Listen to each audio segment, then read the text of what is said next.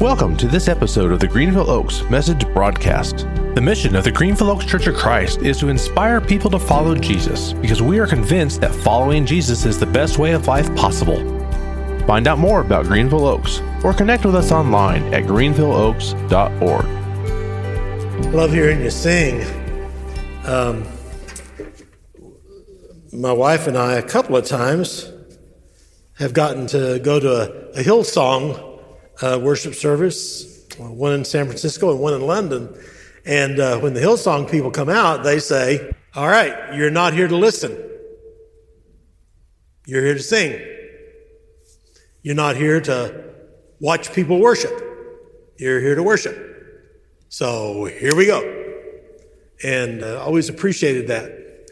And I, I love it that you kind of come at things the same way. Appreciate that uh, sweetness today. Really sweet. Well, we have had uh, some time in Ephesians, the first three chapters. If you're watching online and you just happen to come across this today, or you're here and not really uh, too familiar with some of the Bible stuff, uh, there was a town called Ephesus and there was a man called by God to preach about Jesus, and he writes a letter to the people in Christ in Ephesus, in that area around Ephesus. And he writes the letter from prison in Rome, where he is imprisoned by Nero, the, the Caesar, who will eventually uh, kill Paul. And Peter, too. He would go for a double. Um, so this is a slice out of real life. This is not a, a fictional account. This is something that really happened, really was written down, sent to real people who lived in a real place. Now, in our uh, visiting, preaching over the last few weeks, we've had five sermons already out of Ephesians 1 through 3. We get to finish that up today. In this, we've heard uh, marvelous things. Blessed be the God and Father of our Lord Jesus Christ, who's blessed us with every spiritual blessing in the heavenly places. We've heard that Christ has come and by his sacrifice has worked out the plan that was made by God before the world was made. Salvation would be through Jesus Christ. And that not only would Jesus offer his life for us, but the Holy Spirit would come and share his life in us as a down payment of the life to come. Then we heard Paul pray the first time in this letter. And as he prayed the first time in this letter, he prayed that we would know our inheritance, that we would know the hope that we have, that we would know the power that we have. The same power that raised Jesus from the dead would be working in us. The power that raised Jesus from the dead and exalted him to the right hand of God above all rulers and powers and authorities, so that Jesus could be the head over all things for the sake of the church, his body. And then in chapter 2, uh, Paul says, uh, you, you know how it was. You know how it was. We were all dead in our transgressions and sins. We were following the prince of the power of the air. The, we were following the one who offers life but cannot provide life, who will advertise that he has hope for you, but actually has no hope for you. That's where we were. But God, but God, who's rich in mercy, by his grace has given us salvation in Jesus Christ. He says, uh, It is by grace that you are saved. And not saving yourself, otherwise, you'd go around boasting about it. Hey, did you hear that I saved myself on Tuesday? Yep, did it. Got that knocked out. I'm fine now. Not of ourselves. So nobody can brag about saving themselves, but that we were saved so that God could turn us into his own creation in the world. And as that creation, then we would come together. The Jews and the Gentiles, all the people in the world could come together in Christ with every barrier knocked down because of the blood of Jesus on the cross. And that God would, by that, He would create this temple, the apostles and the prophets as the foundation, and Jesus as the cornerstone. Then Paul says, the beginning of chapter 3, you know, you know, God has, God has given me a great opportunity here to, to be chosen to be one who brings the story of the mystery of God saving the world in Jesus Christ. And it's just so sweet that God is at work among us today. And then Paul does this thing that Paul does in his letters. Paul understands that when his letters are sent out, they're going to be read out loud to a group of people. And so his letters are not only letters for information, but they're also liturgy. They're also worship. I mean, he's prayed once in uh, chapter one. He's going to pray now again in chapter three. He'll pray again before it's all done. He knows that people not only need this information, but he's going to, he's going to worship with them. He's going to pray with them. He's going to pour out of his own heart into the lives of these people. Um, that may sound odd to you, but you know, reading silently to yourself is, is a pretty modern thing. Sort of came after Gutenberg invented the printing press. In fact, in earlier days, it would have been kind of ill mannered to read to yourself. You needed to read so other people could hear it. Jesus goes into the synagogue and takes the scroll in uh, Luke chapter 4 and reads from Isaiah 61. And the Ethiopian eunuch is in his uh, carriage going down back home. And, and when Philip comes up next to the carriage, he hears Isaiah 53 being read. Interesting. They would have really thought earbuds were weird. And so Paul prays this prayer knowing that people will hear this in church. And as he prays it, he, uh, he prays it with a special kind of intensity. And so we want to hear it sort of that way. So um, this, this is the way he prays it.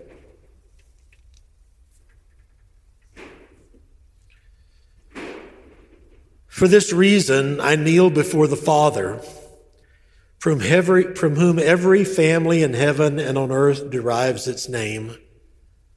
I pray that out of his glorious riches he may strengthen you with power through his Spirit in your inner being, so that Christ may dwell in your hearts through faith. And I pray that you, being rooted and established in love, may have power together with all God's holy people to grasp how wide and long and high and deep is the love of Christ, and to know this love that surpasses knowledge, that you may be filled to the measure of all the fullness of God.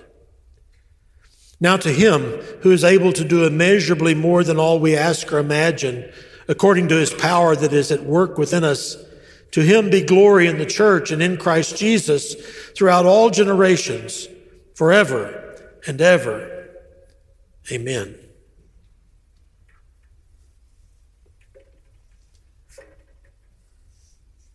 I think um, I think he mentioned that he wanted to kneel in prayer as, as a way of saying, I, am really I'm really intense about this.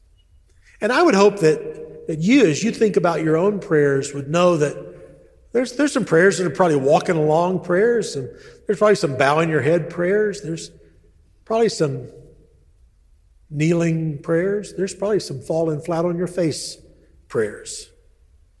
Probably so. Paul understands that.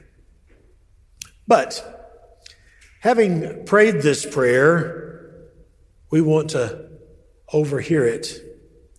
And so I want to ask the Lord to bless us this morning to be able to hear the message in this prayer and to set ourselves to receive the blessings for which Paul has prayed. Lord, this morning we claim the blessings of this prayer as our own prayer in the name of your Son, Jesus. The first thing I want you to notice is maybe unusual to you. Maybe something you would read over and, and, and you would catch on it and you would go, I wonder about that. And the thing that you would wonder about, I want to talk about. He says, I, am kneeling before the Father from whom every family in heaven and on earth derives its name. Now, I'm, I'm here in a church building. I'm here at the Greenville Oaks Church of Christ. I'm here where people call themselves the family of God.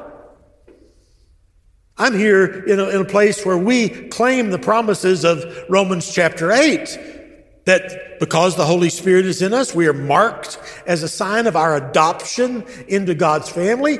And this allows us to call God our Abba Father and Jesus as our brother. I'm part of the family that's been born again. You know that. And, and that's true, and that is family, capital family. But we want to hear what Paul says. Paul says there's also a way in which I feel connected to every man and woman in this world. I feel connected to everyone who has drawn life. Every life is a life because God has breathed some air into them. And God wa- wants us to sense in this message that it is all right for us to love all of the people that He loves. For God so loves the Christians because he gave his only son. Is that right? It's not right. For God so loved the world. God so loves the people who care about him and don't care about him. God loves the well and the sick. God loves the straight. God loves the crooked. God loves everyone. Every one. That doesn't mean everybody loves God. But God's love is of such dimension that you don't have to love Him back for Him to love you. God is the first lover. And Paul claims that connection today. And so when we have missions Sundays, when we have trunk or treat on the parking lot, who is showing up? People beloved by God. And we don't have to, we don't have to go around. God likes that one. God doesn't like that one. God likes that. No, I think, well, I don't know. That's a close one. Not our job. They're a part of God's created family. Now, in the body of Christ, we're a part of God's recreated family. And our job as mission people in the world is to help people move from created to recreated in Christ. But you want, I want you to hear Paul talking about this. I'm bowing before the God from whom every family derives its name. Now, with that said, verse 16 says, I pray that out of his glorious riches, he may strengthen you with power through his spirit in your inner being so that Christ may dwell in your hearts through faith. I love it. I pray that out of his glorious riches, we talked a little bit about lavish, maybe. Uh, maybe we didn't. Back in chapter one, it talks about God has lavished his, his love on us, God lavished his grace on us. Lavished. Yesterday morning, being the granddad that I am, yep, got my little granddaughter pancakes. Yep, she wanted syrup. Uh, my granddaughter is just turned four, and all of her R's are Y's. So if she were to tell you her age, she would say she's foy. And when she talks about pancake syrup, she wants moi. I want moi. It's kind of cute. We're hoping that, you know, maybe eventually with a little speech training, she can discover her R in places. But Paul says, I'm not afraid to ask this blessing for you because God is rich. God is glorious in his riches. God's not rationing things out. God is rich in his glorious blessings. And the power that he's going to give you is a power through his spirit in your innards, in your inner being. I don't know exactly where inner being is. But I think it's that place where sometimes we're desperate, sometimes we're empty, sometimes we're lonely, sometimes we're hopeless, sometimes, well, I don't know what all it is for you. Desperate, unloved, inner being. I hope for you it's a place where now you feel secure, warm, cared for, inner being. You know what it is. And you know what it is for people when they're so desperately empty that they feel like they have no hope. Inner being. I want God out of his glorious riches to grant you the Holy Spirit in your inner being. Now, there's several things you can do with the Holy Spirit. New Testament talks about. You can be filled with the Spirit. You can grieve the Spirit. You can quench the Spirit. Paul is not in favor of grieving and quenching. Paul is in favor of us making more, more, more room, more and more room, more and more room for the Spirit of God in us how do you do that? Well, you expand the dimensions of your heart, yes. You take out some of the garbage that's in your heart to make more room, make more room. What goes in that space? More spirit, more of the presence of the Holy Spirit, more of His might, more of His power. I want to make this room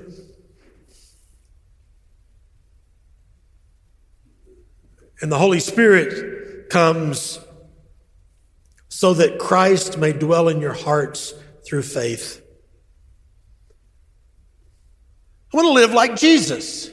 I want to have an attitude like Jesus. I, when I talk, I would like to talk more like Jesus and less like me, the champion cusser at Hillcrest Elementary School or school in the fourth grade. I want to know Christ. I want Christ to live in me by faith. I want Christ to live in me in such a way is that when I, no matter who I'm with, somehow Christ is between me and that person. When I hear someone talk to me, that their words are mediated into my life through Christ who lives in me by faith. I want to be a Christ like person. And to be a Christ like person, I need to be a Christ possessing person. The place Christ wants to live in us by faith is right in our inner being. The actual spirit and the faith presence of the risen Christ living in us. Hmm. hmm, hmm, hmm.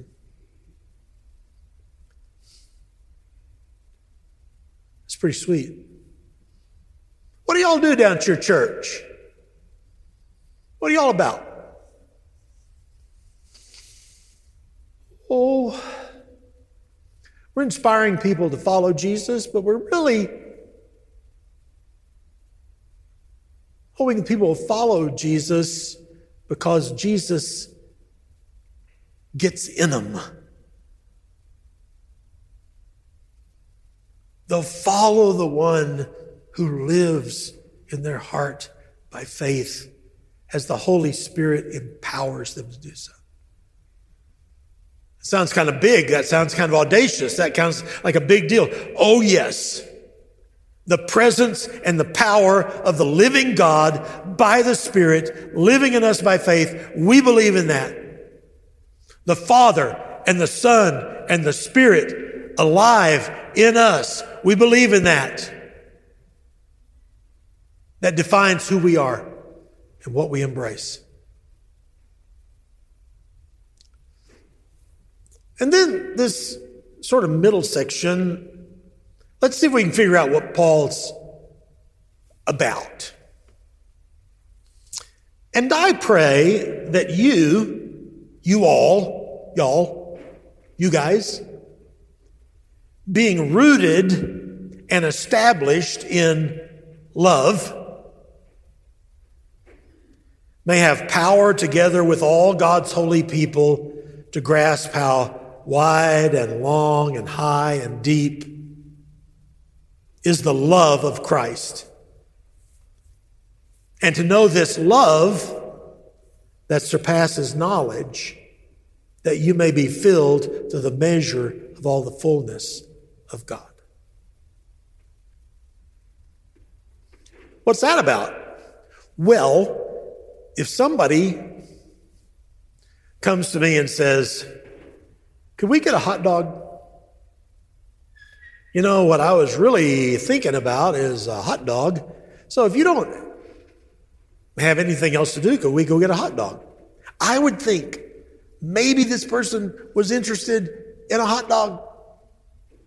I know you're amazed at my insight into the human condition.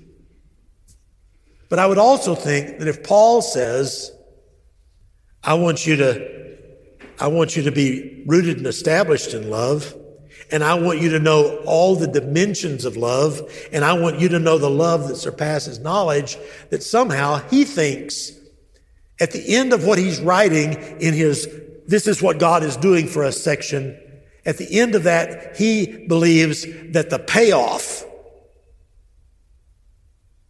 is love.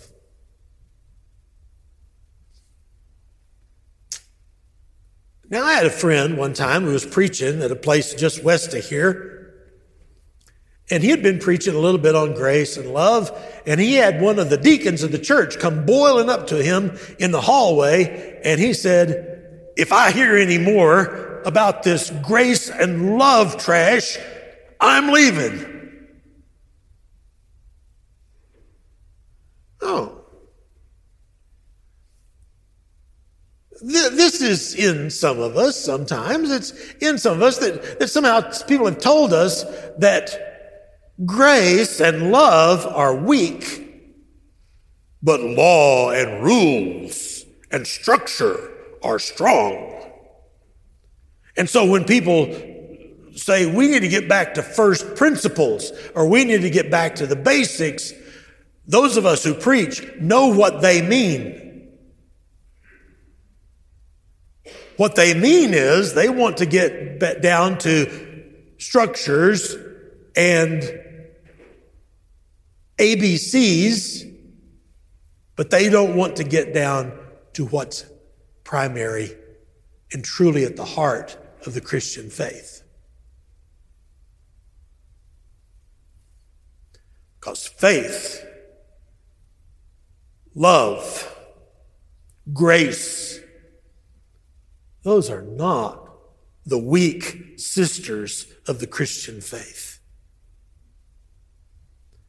I want you to be established in love. What's the pot you're growing in? Where do your roots go? Down into love. What are the dimensions of the world you're living in? And what is your world filled with? Love. Was asking my grandson the other day, what was between the planets? Well, you know, he said, well, you know, between Mars and Jupiter, there's asteroids. Okay, fine, thank you. What's between the asteroids? Space. What's in the space? He's six. Um, just space, I guess. You know, back in the older days, they used to say that, that space was filled with what they called ether. And that that's what was between all the planets. You don't even care about that. But either way, you need to know what's really infusing all of space is the love of God. You can't go anywhere that the love of God isn't. You can't run away from it. You can be the prodigal that goes to the far country, but the love of God is in the far country. I know. I worked with a church in Las Vegas, Nevada. The love of God is there. And he says, and, and you don't have to figure it all out. You don't have to think that you can conquer love with your expansive brain because the love of God is beyond your knowledge. So just relax. You don't have to understand everything about how the love of God works and what inspires it and why God would love us. All you have to say is it's more than I can do. I, I, don't know the width of it, the height of it, the breadth of it, the depth of it. I don't know anything I love God, but I am planted in it, and this is my life.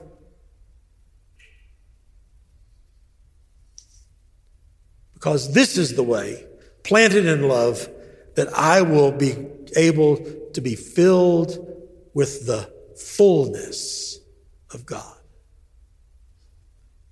to live in love, to practice love, to seek love, to share love is to be filled with the measure of the fullness of God. We'll just soak in that for a while.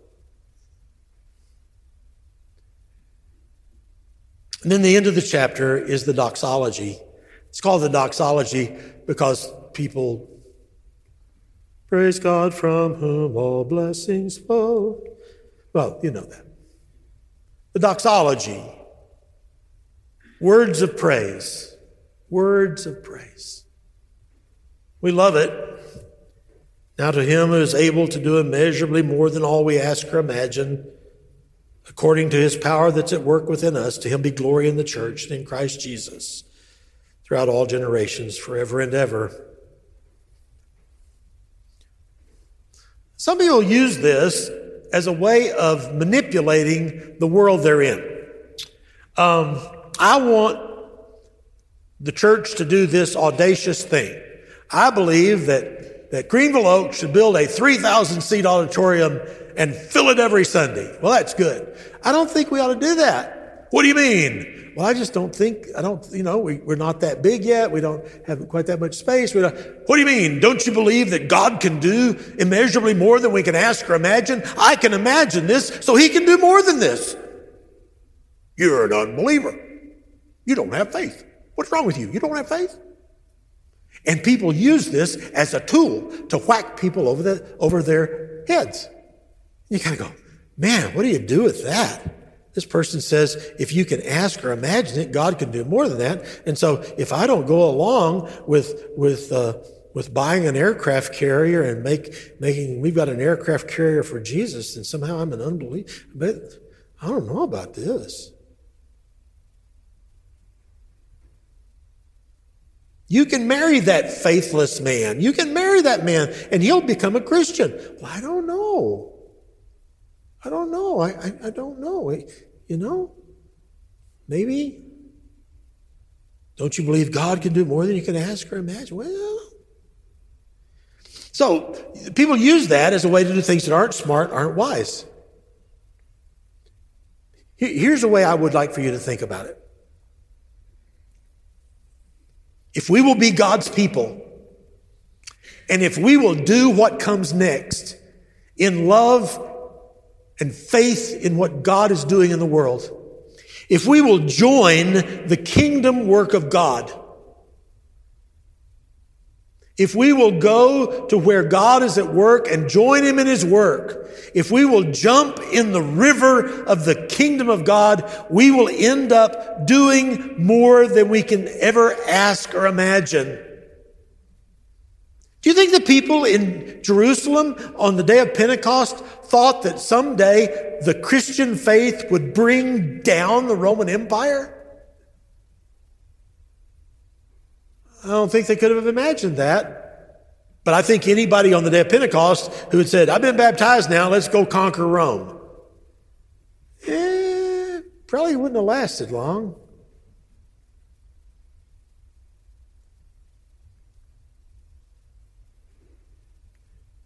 We know that God is at work within us by his power. Let us do the ministry that's in front of us. Let's make the plans that we can see in front of us. Let's make them in faith, but not in stupidity. And let's just take step after step after step after step in the direction of the kingdom of God. And we will end up in places that we cannot imagine right now, bit by bit, doing God's will in the world. Praise be to God's name, who uses people and churches like we are to do his amazing work in the world. Maybe this week you need to kneel in prayer.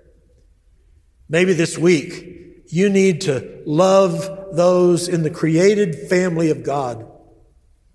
Maybe this week, you need to be one who has Christ dwelling in your heart more and more. Thank you for listening to this message from the Greenville Oaks Message Broadcast. We hope this message helps you to inspire people to follow Jesus because you're convinced, like we are, that following Jesus is the best way of life possible. We invite you to subscribe to this podcast on iTunes, Google Play, Spotify, or Stitcher, wherever you get your podcast. Discover more about the Greenville Oaks Church online at greenvilleoaks.org.